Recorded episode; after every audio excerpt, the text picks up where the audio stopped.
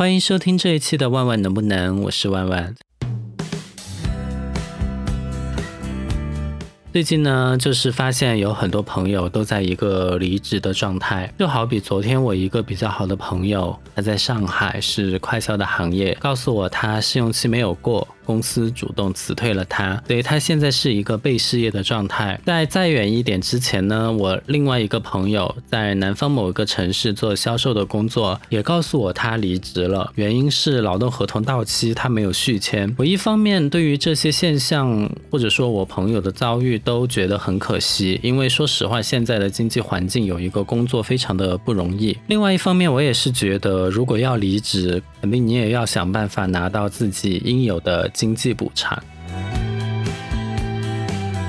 那在上海的朋友呢，就比较幸运，他的公司是一个本地的大公司，他也不属于劳动合同法里规定的试用期内不符合录用条件，所以按照劳动合同法的规定，他获得了约等于半个月的薪水的补偿，这个是合理的，也是正确的，因为法律就是这样规定的。一个公司要辞退一个人，基于人的道义、公司的品牌形象以及遵循国家法律，这些都很值得赞赏。其实大家也知道。很多的公司，绝大多数公司却不会这样做。为了节约经济成本，能省则省。例如我南方的那个朋友就不太幸运。本来如果他的公司是在劳动合同结束时选择不与他续签，按照劳动合同法第四十七条，他可以获得三个月工资的经济补偿。这一点也是很多人忽略的一点，就是往往只以为被辞退有经济补偿。但殊不知，合同到期，公司主动不续约，你也能获得经济补偿。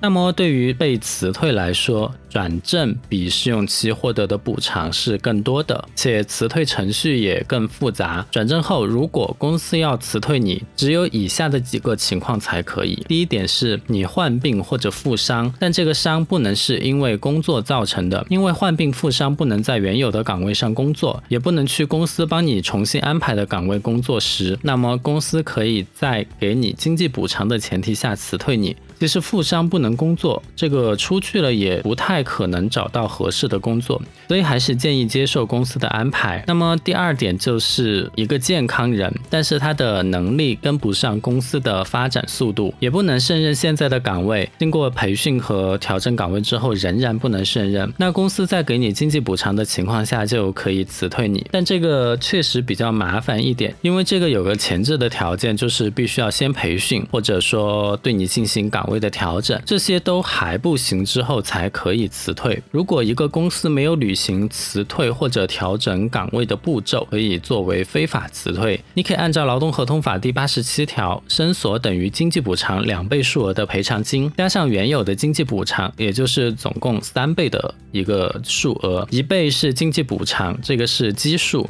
额外的两倍是违法辞退带来的经济赔偿，这是补偿和赔偿的区别，所以总共是三倍。我们来做一个算术啊，如果补偿金是三个月的工资，那么违法赔偿的总和就是九个月的工资。当然，说实话，你要拿到这个钱的总数也非常的不容易，你可能需要经过仲裁或者诉讼才可以。那第三点也是最后一点，就是劳动合同订立时的客观情况发生重大变化，致使劳动合同无法履行，比如说。现在疫情期间，公司都入不敷出了，发不出工资。现在劳动合同应该怎么履行呢？没有办法履行，对不对？所以公司就要跟你商量，是不是可以调一点薪，或者降一点工资。如果你同意，好，你们签订劳动合同的补充协议，或者重新签一份新的劳动合同。如果你不同意，那么公司只能以客观情况发生变化为由辞退你，但是也需要支付经济补偿。那关于转正后被辞退的情形，主要就是这三种。对于试用期内被辞退，则只有一种情况，就是专门针对试用期的，即你是不是达到了公司提出的录用条件。如果你没有达到公司提出了录用条件，然后被辞退了，那么不好意思，公司也是不会录用笨的人。但是达到了公司还想开除你的话，经济补偿是半个月的工资，一分都不能少。嗯，在这里要提醒一点，就是录用条件一定要在签合同的时候明确，因为现在一些有经验的公司会。把转正标准先列出来，让你签字，那个可以视作为一个录用条件。但是如果没有签这个东西怎么办？我觉得可以参考招聘时的职位描述。但如果这些都含糊不清的话，那么根据合同法的要求，在格式条款中有模糊解释的时候，就应该对弱势群体，也就是劳动者做出更有力的解释。那么基于此，公司也就没有办法依照这一条讲辞退员工而不给予补偿了。那么肯定有同学要问，那只要是被公司辞退都可以获得补偿吗？肯定不是啊，有几种情况是不能获得补偿的。比如说，劳动合同法第三十九条就规定了公司可以解除劳动合同，且不给予补偿的几种情况。第一个就是试用期不符合录用条件，这个刚刚我们已经讲过了。第二个就是严重违反用人单位的规章制度，这里大家注意一下。法律条款的原文讲讲的是严重，就是说，你说我平常偶尔迟到一下，是不是严重违反了规章制度呢？那肯定是不严重的，因为你只是违反了而已，不是说你一违反规章制度都是严重。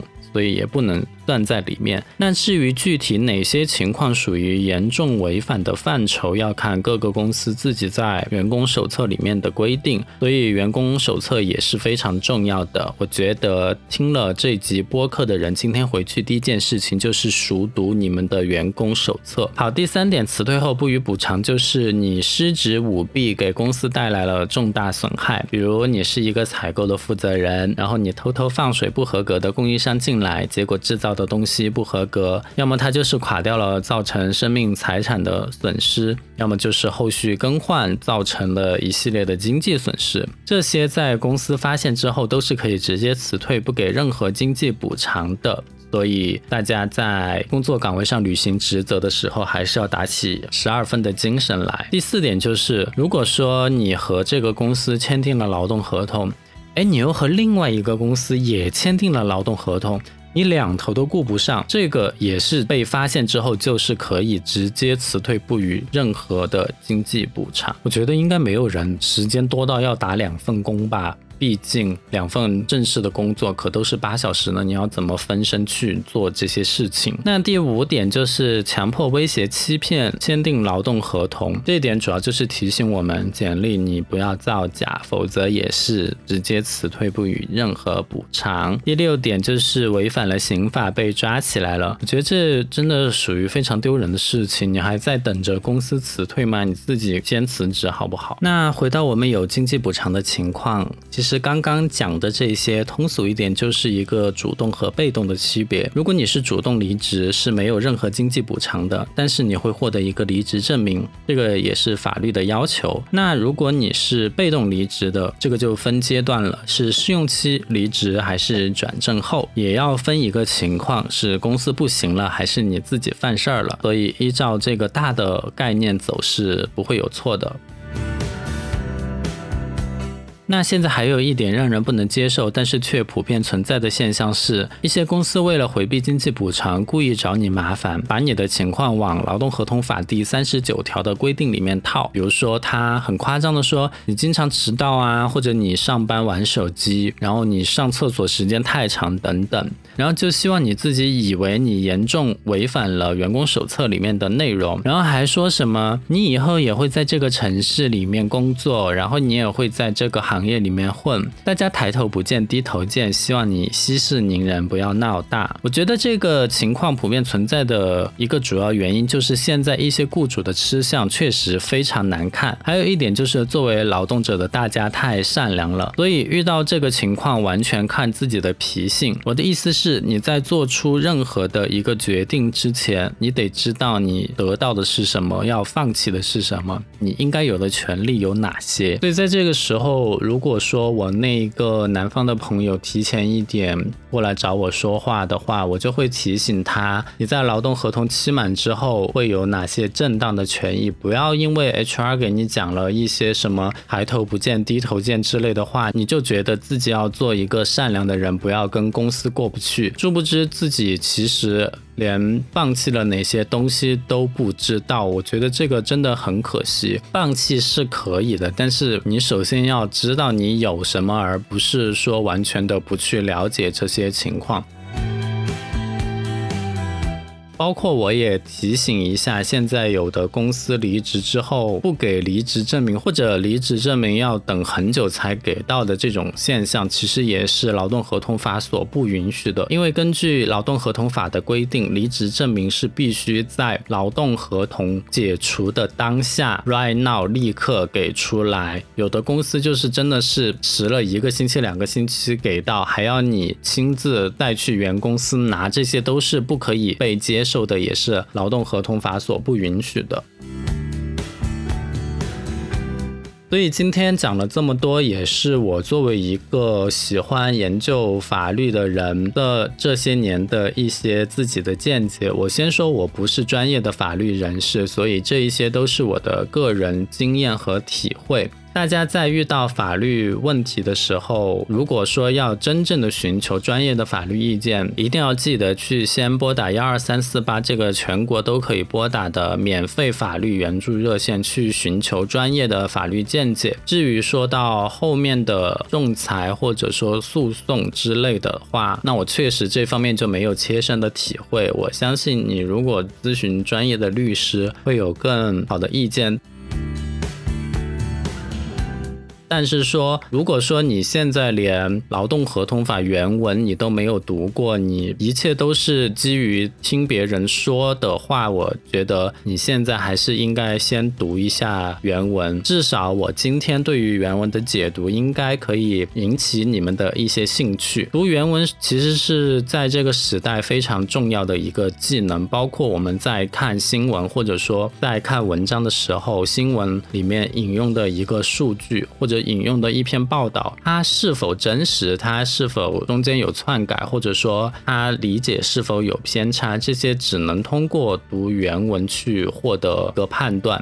这个也是我为什么不喜欢看别人对法律的解读文章，而喜欢直接看法律的原文的文本，是因为我觉得这样获取的信息最直接。当然，你会说我们会不会不同的人对法律有不同的见解呢？其实法律在写下来的时候，它的文本一定是经过推敲的，就是模糊的那种法律文本确实也存在，但是极其的少，至少在劳动合同法里是没有的。所以说，呃，因为我们今天讲的是劳动合同法的例子，所以说在我们现在的这个小小的范围内，我觉得看原文是比较好。如果说你觉得你理解起来和其他人有偏差的话，那么在这个时候和一些专业的法律人士产生一些讨论和见解，我认为是可以的。其实说了这么多，就是看到现在有些人为了表面上的体面，连自己的权益都不顾了。我本人是觉得非常的可惜。我不忍见到这种情况的发生，所以我在这里提醒一下大家：你即使是你自己放弃，你也要知道自己究竟放弃的是什么，而不是一头雾水的说啊，这个都不知道，早知道这样我就去争取了。你知道，如果你只是为了面子上的好看，有一个你觉得。被辞退不太好听，然后你选择了主动辞职，其实连失业保险都会被影响吗？你根本就不能以这个理由，就是主动离职是没有失业保险的。如果你是被动离职的话，失业保险可以给你发。如果我没记错的话，是最长大概十八个月的工资，以及每个月的医保社保都是由。失业保险来帮你交，你根本不用自己去买保险来交。但是如果你基于什么说好话、做好事、存好心的这种心态去跟公司讲和的话，那不好意思，你的保险断掉就是断掉了，要么就是你自己去交，要么就是就等它断掉。断掉现在影响也蛮严重的，会影响你买房、看病之类的事情。当然，在这边其实还有一个你会不会做人、怎么做人的一个更深刻的道理在里面，就是你会拿着法律直接去跟公司硬刚呢，还是说你用一种比较委婉的方式把你想表达的说出来？我觉得这个也是需要技巧的。如果你硬刚，肯定就是硬碰硬了，这个对于大家都没有好处。呃，我某种意义上也吃过硬刚的这种亏，所以我觉得更多的一方面是你要如何用一种比较委婉的方。方式把你想表达的说出来。我觉得这个对于我们每个人都是一个课题。那其实讲到这边的话，我可以向大家来分享一下我的近况。就是我上周不是面试了两个公司吗？然后我其实因为各自的一些条件，或者说。自己内心期望的人选，或者说能力的匹配之类的，没有谈拢。但是呢，基于这些接触，我其实感觉到非常的累，所以我这个星期没有投任何的简历，我也不想有人去找我面试。当然，你来找我面试，我肯定也是会去面的。但是我现在内心就是我不希望有人去找我面试。呃，可能是因为我现在在做这个播客的关系，我想先把这个事情做好，哪怕它不能。带来收入，也一定程度上转移了我的注意力。但是，呃，说实话，你是不是每一场面试都要去参加？这个也是要有所考量。有的人可能是说啊，我训练一下我的面试经验吧，然后就去。但这个其实也和面试者的一个。他的一个技巧很相关，对方是什么样的一个人，或者说他的一个经验是否资深，你这些情况是完全不不知道的。所以在这种信息不对等的情况下，贸然去参加一个面试，除非是你特别喜欢的公司，我觉得都有可能会浪费自己的时间，以及现在这么炎热的天气之下，对于体力也是一种考验和挑战。而且我越来越觉得上班当然是一个很好的事情，因为可以带来很稳定的收入。但是更重要的是，你如何把赚钱的能力系在自己的身上，而不是依靠外界。包括和一个公司签订劳动合同，其实都是依靠他人的一种方式。这个如果公司垮了或者行业不景气，你马上失去收入来源，这个事情现在比比皆是。我觉得也非常的不可靠。所以，如何增强自己的能力？把赚钱的能力系在自己的身上，也是需要考虑的一点。你可能会说，自媒体是其中的一个方向吧，确实也是。但是自媒体也是看平台的规则的。如果说你对平台的规则理解不深，或者说你发布的某一条信息以及某一个商品触犯了一些规则的话，通俗一点来讲，就是你整个号都没了。那这个也是不好的。所以其实说白了，还是要回归传统，就是你得真实的以自自己的方式累积自己的客户资源，而且不要把它放在一个平台上面。这样的话，我觉得才是更符合现在这个时代的一些，或者说更符合未来的一个可靠的方向。讲白一点，就是说不要相信任何人。像我现在，我也不相信，或者说我也不指望以后的养老金会给我的老年生活带来多少的安全感，完全不指望那个东西。我就想说，我接下来我应该怎么样？的发展自己，然后才可以通过自己的能力来获得一些收入，以便我有一个比较好的晚年的生活。这样，我现在越来越有这样的感觉，因为你上班，你就是在依靠公司；你你做自媒体，你就是在依靠平台。然后你只有真真正正的靠自己，无论你是做生意也好，做咨询工作也好，然后自己去积累、发展客户资源，把这些平台或者公司当。成一个工具去使用，我觉得这个思路是比较好的。这样你一个工具没有了，你还可以另外有一个工具，或者说你自己创造出来一个新的工具是比较好的。那我现在播客已经录了三期，我觉得我因为是一个人来讲，我的播客也不宜录得太长。我想我以后大概就录个二十分钟的样子就好了。所以也谢谢各位的收听，希望大家都能够通过自己的各种方式发展出赚钱的路径。我们下期再见，拜拜。